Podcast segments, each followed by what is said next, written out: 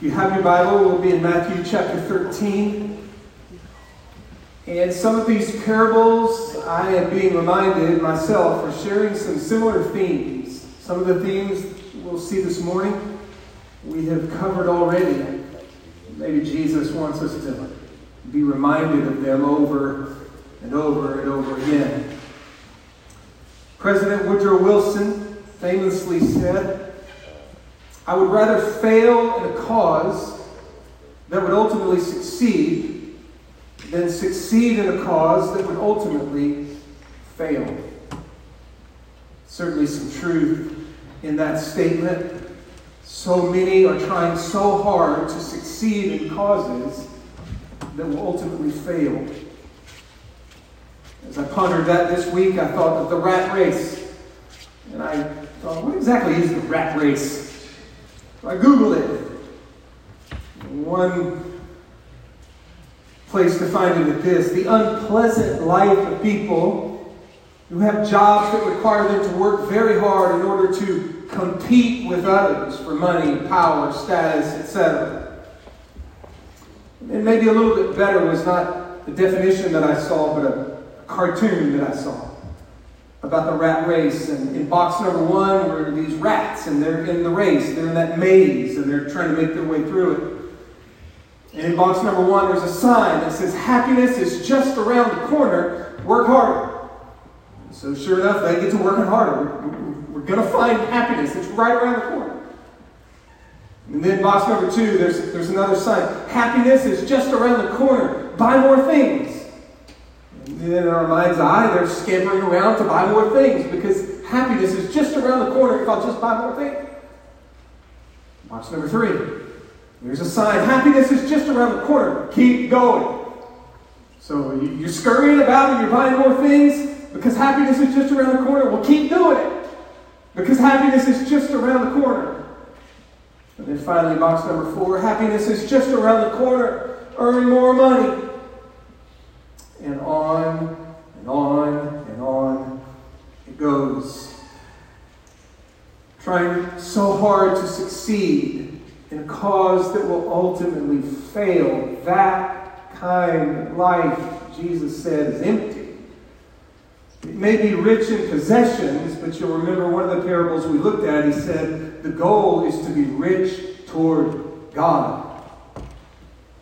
In other teaching, he warned us not to lay up for ourselves treasures on earth, where moths and rust destroy, where thieves break in and steal, but lay up for yourselves treasures in heaven, where moth or rust destroys, where thieves do not break in and steal. If we were playing off of Wilson's quote, we might say the call is to give ourselves to that which will ultimately succeed even if we stumble and fall and even fail in the pursuit of it. I'm not so sure how it fits, but I had to include this one. It, it popped into mind. Not, not President Wilson, but President Roosevelt, the man in the arena. It's not the critic who counts, not the man who points out how the strong man stumbles or where the doer of deeds could have done them better. The credit belongs to the man who is actually in the arena, whose face is marred by dust and sweat and blood, who strives valiantly, who errs, who comes up short again and again, because there is no effort without error and shortcoming, but who does actually strive to do the deeds who knows great enthusiasms, the great devotions, who spends himself in a worthy cause, who at the best knows in the end the triumph of high achievement, and who at the worst, if he fails, at least fails while daring greatly, so that his place shall never be with those cold and timid souls who know, who neither know victory nor defeat. What about commitment and devotion to Jesus Christ? What about giving yourself wholeheartedly to the kingdom of Jesus? Is that endeavor stupid? You, if, if you and I do that, are we engaging in a cause that will ultimately fail? Are we spending ourselves and daring greatly with great devotion and energy and time and money for a cause that will ultimately fail? Or is it the greatest investment of our lives that we could ever make? That even in all of our devotion, if we stumble and fall and even fail at times, will ultimately be a part of a cause that will succeed. I think you know the answer. At least the answer that Jesus will give us. And of course, the question for you and for me is whether or not we will believe Jesus. It's an issue of faith. Will we trust that giving our lives to Jesus Christ in this life is a solid investment of our lives in light of what he says is coming. Matthew chapter 13, verses 31 to 33. We're going to see small beginnings, gradual, irrepressible growth, and massive influence of the kingdom. So you remember from last week, the expectations were that the Messiah would come and establish his kingdom now. Sharp divide between the righteous and the wicked, and God's judgment would fall upon the wicked. His people would be vindicated, and they would rule upon the earth forevermore. But of course, Jesus has come and said the expectations were all wrong. That his kingdom would look a little bit different than what might have been expected. And this parable is about that same sort of thing. Verse 31. He presented another parable to them, saying, The kingdom of heaven is like a mustard seed, which a man took and sowed in his field. And this is smaller than all the other seeds, but when it is full grown, it is larger than the garden plants and becomes a tree, so that the birds of the air come and nest in its branches. And he spoke another parable to them. The kingdom of heaven is like leaven, which a woman took and hid in three pecks of flour until it was all leavened. First thing Jesus seems to be saying to us is that his kingdom had an insignificant beginning. The two images clearly the mustard seed, which stood for in those days something that was proverbially small. It was a very, very tiny seed, and to those in that culture, it was the smallest seed that they knew of. And the rabbis, again, would use it proverbially to talk about something that was insignificant, small, tiny. And he uses that of leaven. Compared to the flour, the portion of leaven is quite small that one would use. And so it seems to be that Jesus is reminding us and teaching us that his kingdom would have a small, insignificant beginning, unimpressive, small, and even tiny. We talked a little bit about this a couple of weeks ago, but here it is again. We think about Jesus himself, the Messiah, announcing that the kingdom of God is here. And yet, who was he but a little baby born in a backward town of Bethlehem. Not born in Jerusalem, the religious center of the world at that time. Not born in Rome, the political center of the world at that time. But born in a little town of Bethlehem. How still we see the lie. And he would have no crown, and he would have no scepter, and he would have no robe other than those that Molly read of earlier when they mocked him. You're the king of the Jews. He was despised, he was rejected, he suffered, and he died. Messiah, the king. And then think about the original 12 guys that he chose. This small band of followers themselves were not terribly impressive, at least not according to the culture folks of the day. Some of them were fishermen, at least one of them was a tax collector, hated by the Jewish people, his own people. Others were political zealots, and none of them understood what he was up to. He kept time and time and time again having to say, Do you guys not understand?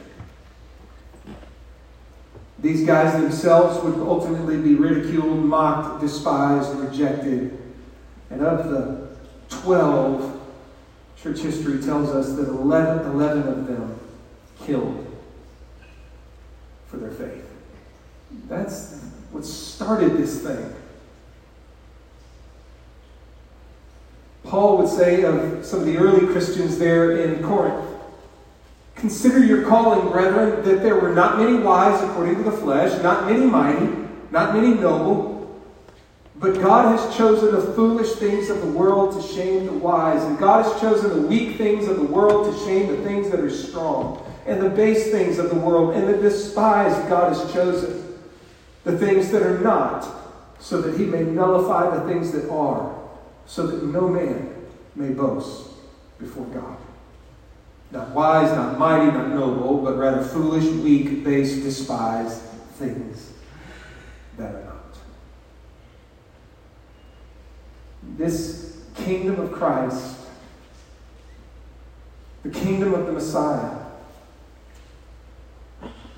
contrary to expectation, did not come with a whole lot of pomp and circumstance and boom onto the scene. It started really small. With Jesus and his small band of followers. But, secondly, it seems that Jesus wants us to know that it would experience gradual and irrepressible growth. Kingdom of heaven is like a mustard seed which a man took and sowed in his field. And this is smaller than all the other seeds, but when it is full grown, implying that this little seed is going to grow. And of the leaven, kingdom of heaven is like leaven, which a woman took and hid, mixed together with three pecks of flour until, until. There's going to be a period of gradual, irrepressible growth to the kingdom of Jesus. And of course, that's exactly what happened, right? We could follow the story of the New Testament that it was Jesus and the 12. And then after Jesus died and rose and appeared to his disciples, and then they, he ascended into heaven, and they gathered together there in the book of Acts. There's about 120 of them. Peter will preach in Acts chapter 2, and some 3,000 will be added. And then over and over and over again throughout the book of Acts, Luke tells us that many were added, and many were added, and many were added, and many were added. There was the church in Jerusalem, and then in Judea and Samaria, and then northern, further north to Galilee, and further north to Damascus and Antioch. The missionary journeys of Paul to the island of Cyprus, and Pisidia, Antioch, and Iconium, and Lystra, and Derbe, and Troas, and Philippi, and Thessalonica, and Berea, and Athens, and Corinth, and Ephesus. And somehow or another, John will write the book of Revelation to churches in Smyrna and Pergamum and Thyatira and Sardis and Philadelphia and Laodicea. And a church is planted in Colossae. Peter will write a letter to believers in Pontus, Galatia, Cappadocia, Asia, Bithynia. Paul will write a letter to believers in Rome. This little thing with Jesus and his 12 began to do this, just like he said it would. And just a few from church history what about the other apostles? It's believed that Matthew took the gospel down south into Egypt, Thomas went east into India, Simon into Iran. These other apostles of Christ taking the message that had been entrusted to them and going further and telling others.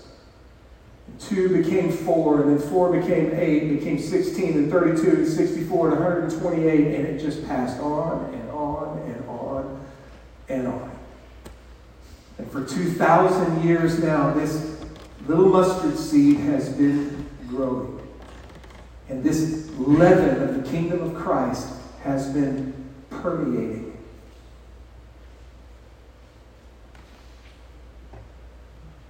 Finally, the kingdom of Christ promises massive influence. Jesus said this mustard seed is smaller than all other seeds, but when it's fully grown, it's larger than the garden plants and becomes a tree so that the birds of the air come and nest in its branches. This, this little mustard seed becomes this much larger plant, becoming a tree, such that it can welcome birds of the air that will come and nest in its branches. That, that phrase, that idea is used throughout the Old Testament to talk about the nations that will come to be a part of the kingdom of Christ. Birds of the air, just for fun, I know our good buddy John Stevens and Bev love to watch and take pictures of birds. And I thought, how many birds are in Houston? Just here in Houston, here are the kinds of birds. I don't even know how to say some of them.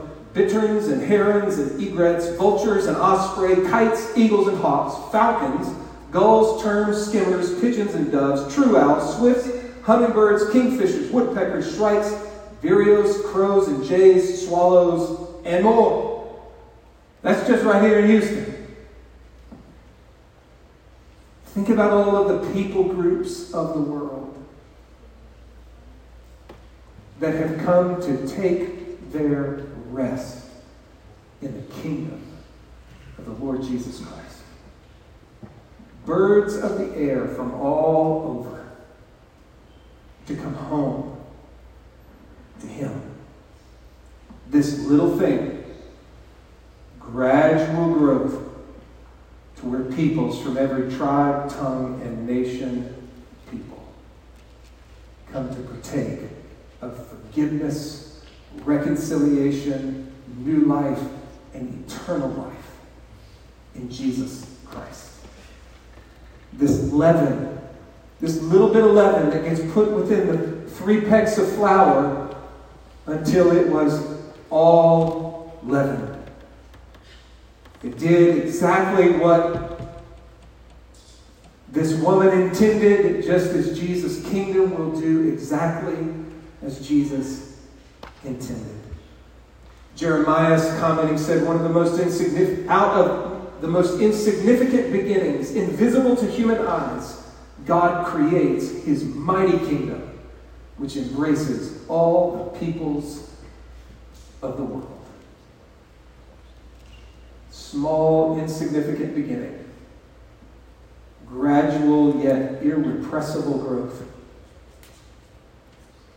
massive influence. I should have shown it to you, but you can search up videos to trace the growth of the church over the last 2,000 years. It's, it's historians doing the best they can in a little video, and it's pretty cool to watch it go like this. And in some parts of the world, it will seem to shrink back, and then it will do this, and, and such that now, 2,000 years old, later, the gospel of Christ is truly, obviously international. There are no borders to it, but it extends, it permeates, all over the world. Surely there is still work to do with unreached and unengaged people groups. But just as Jesus said, this thing is going to be larger than the garden plants become a tree that the birds of the air come and nest in its branches. And of course, when he comes, his glory will cover the earth as the waters cover the sea. Here's a few truths for us, I think, that hopefully will encourage you and me. Maybe first, let's behold the wisdom of God that upends the wisdom of the world, choosing the small and the rejected to build his massive kingdom. Folks, that's good news for you and me. According to Jesus' plans, according to what Paul says, you don't have to be wise. You don't have to be mighty. You don't have to be noble. Rather, you can be foolish and weak, base, despised. Nothing but a love for Christ a love for his gospel, a love for his people. That's the kind of stuff he chooses and he uses. We've got our men on Friday mornings going through some discipleship training, and one of the things we're trying to wrap our heads around is that in order to be a disciple who makes disciples, you do not have to have a Bible or seminary degree nor do you have to have the gift of teaching, nor do you have to have a perfect, righteous life. You just have to love Jesus, love his gospel and his truth, and love people. We make ourselves available to Christ and available to his people, and we can be used by him in his incredible, massive kingdom enterprise. In other words, that includes you. You don't have to be anything special in the world's eyes. Jesus loves to take the little things, the insignificant things, the unimpressive things, people, and use them in magnificent ways for his kingdom purposes. It's everyday disciples making disciples in everyday life. Secondly, maybe another one is this let's behold the heart of God for all the nations of the world.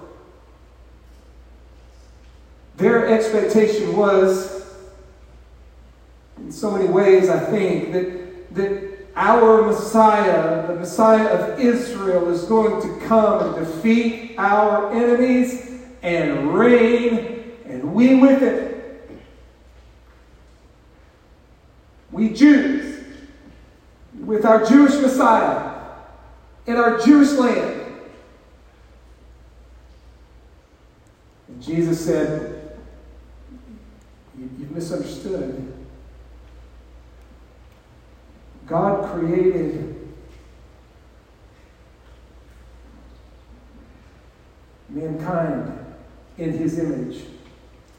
Adam and Eve and those who would come forth from them, and though they're all fallen in sin, and it's not until Genesis 12 when God is going to choose Abram, because he's going to, from Abraham, he's going to create a nation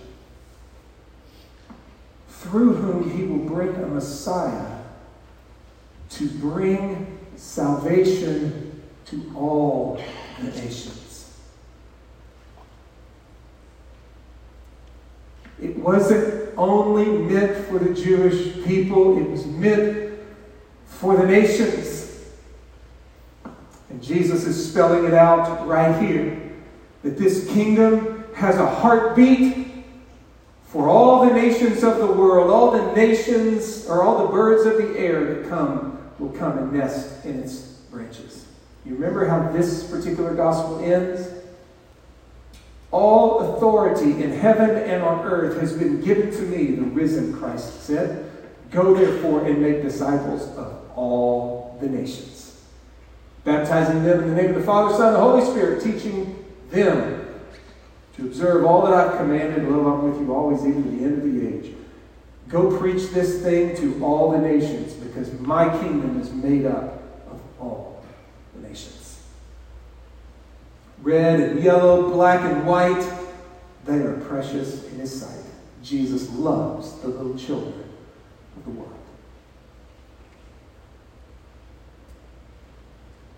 May any seed of any sort of racism in any of our hearts be put to death by the gospel of Jesus Christ.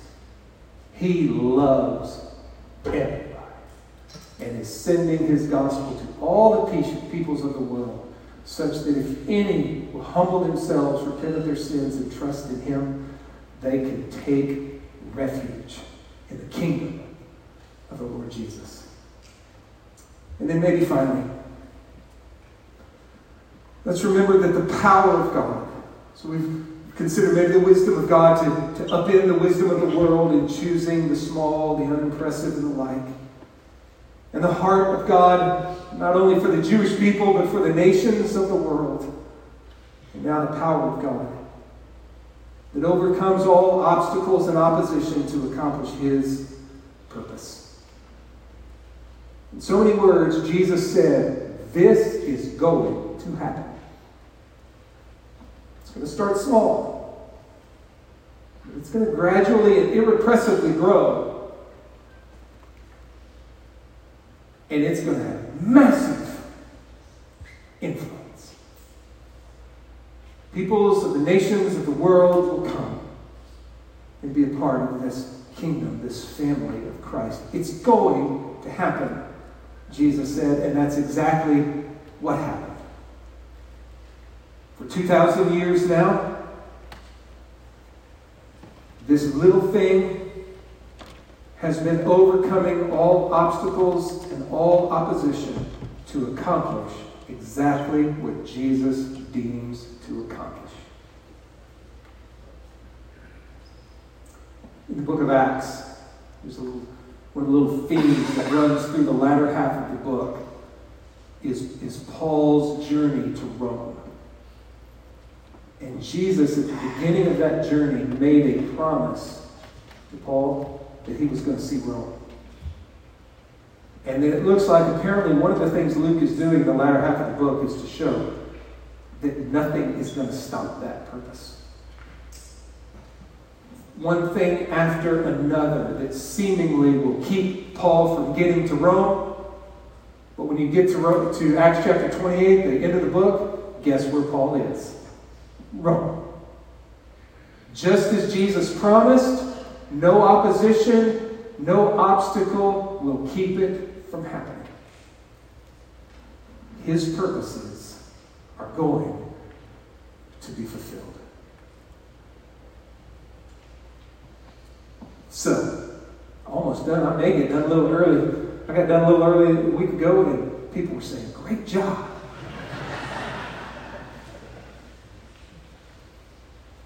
Jesus doesn't tell us to do anything. Right? Wow, the worship team's getting up too. I'm not that close. Jesus doesn't tell us to do anything. Right? And that, that, that's, that happens a lot. But certainly he's wanting us to do something. Right? If I'm tracking with him, he's saying, hey, disciples, yeah. Small, insignificant beginning, but, but gradual, irrepressible growth and massive implications towards the end, to the end. My purpose is going to happen. May, may it blown your mind for a bit to realize it, it's not happening according to your expectations. My plan's a little bit different than yours. This thing's going to start little bitty, like a little mustard seed, like just a bit of leaven. But it's going to grow. And my purposes are going to come to fruition. The birds of the air are going to come and nest in this kingdom. It's going to permeate the entire love.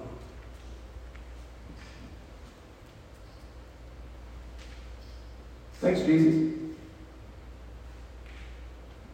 What does he want us to do with that?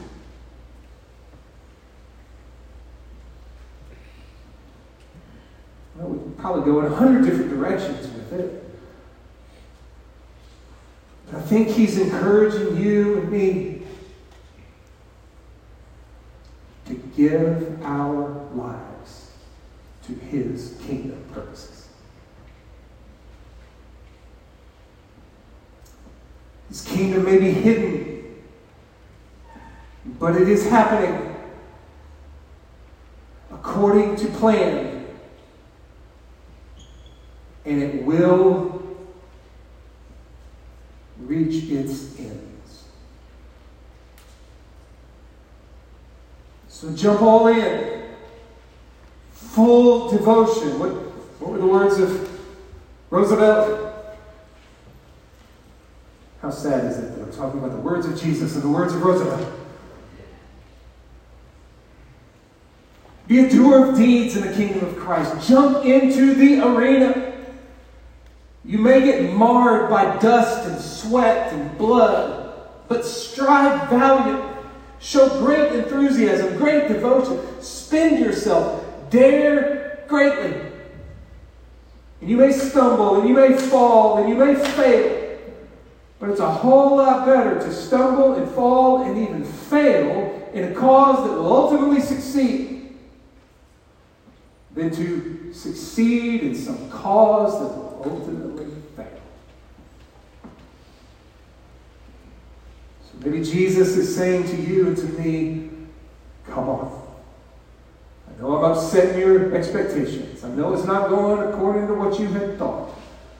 It's a hidden kingdom. It's a secret kingdom. It's, it's doing its thing, but not in ways you anticipated. Come on. Follow me. I'll make you fishers again. And you'll be a part of this gradual, irrepressible growth of the kingdom of Christ until I deem it's over. And I'll come again, receive you to myself, and I will establish a new heavens and a new earth, and righteousness will dwell there forever. And you will too. Come, follow Christ. Let's pray.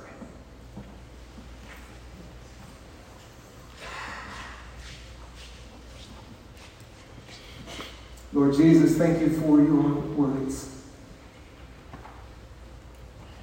Help us to understand them, believe them, and adjust our lives to them. This sort of truth and all the truths that you have for us are not merely to instruct us.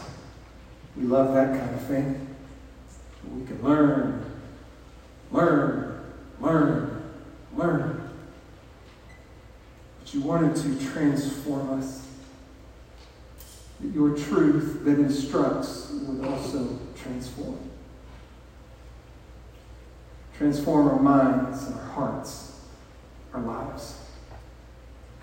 Conform us more to the image of Jesus that we might follow him.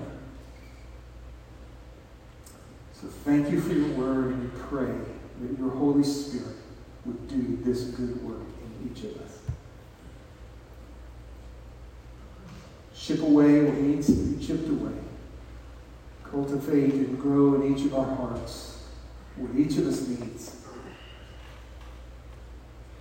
And help us to joyfully follow Jesus and help others do the same. And we'll pray this in Jesus' name. Amen.